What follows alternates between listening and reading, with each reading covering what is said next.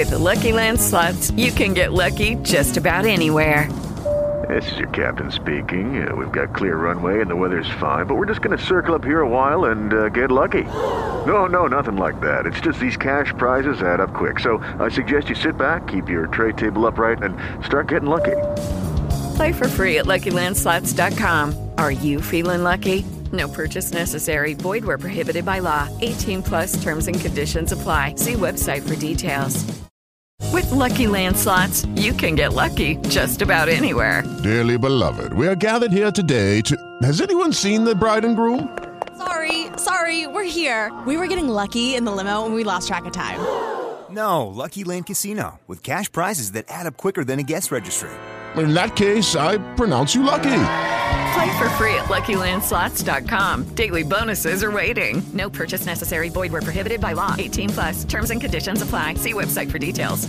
Japan PM is evading hard question of party ties to Unification Church. We have to wonder if the administration of Prime Minister Fumio Kishida intends to seriously address the Unification Church issue. Our doubts stem from the Prime Minister's answers concerning the church, known formally as the Family Federation for World Peace and Unification, during a recent House of Representatives Budget Committee meeting. Kishida has instructed Minister of Education, Culture, Science, and Technology Keiko Nagaoka to investigate the Unification Church under the the provisions of the Religious Corporations Act in connection with the group's alleged harmful activities, including massive donations and spiritual sales selling items purported to bring spiritual benefits. Launching the probe should have been a serious decision made with an eye to asking a court to order the religious organization's dissolution. And yet, when asked at the Budget Committee what the standards would be to take that step, the Prime Minister's attitude wavered. Initially, he had stated that the Church's actions violating the Civil Code would not be considered considered as factors affecting the government's decision to request a court order, but just a day later, he said that they could be considered. The Culture Ministry had been cautious to move on the Unification Church because the only two previous times court orders were issued, including on the AUM Shinrikyo cult, the target groups had committed criminal acts. On the other hand, a Consumer Affairs Agency expert panel, which is considering measures to help the church's victims, pointed to civil case rulings against the group as sufficient grounds for an investigation.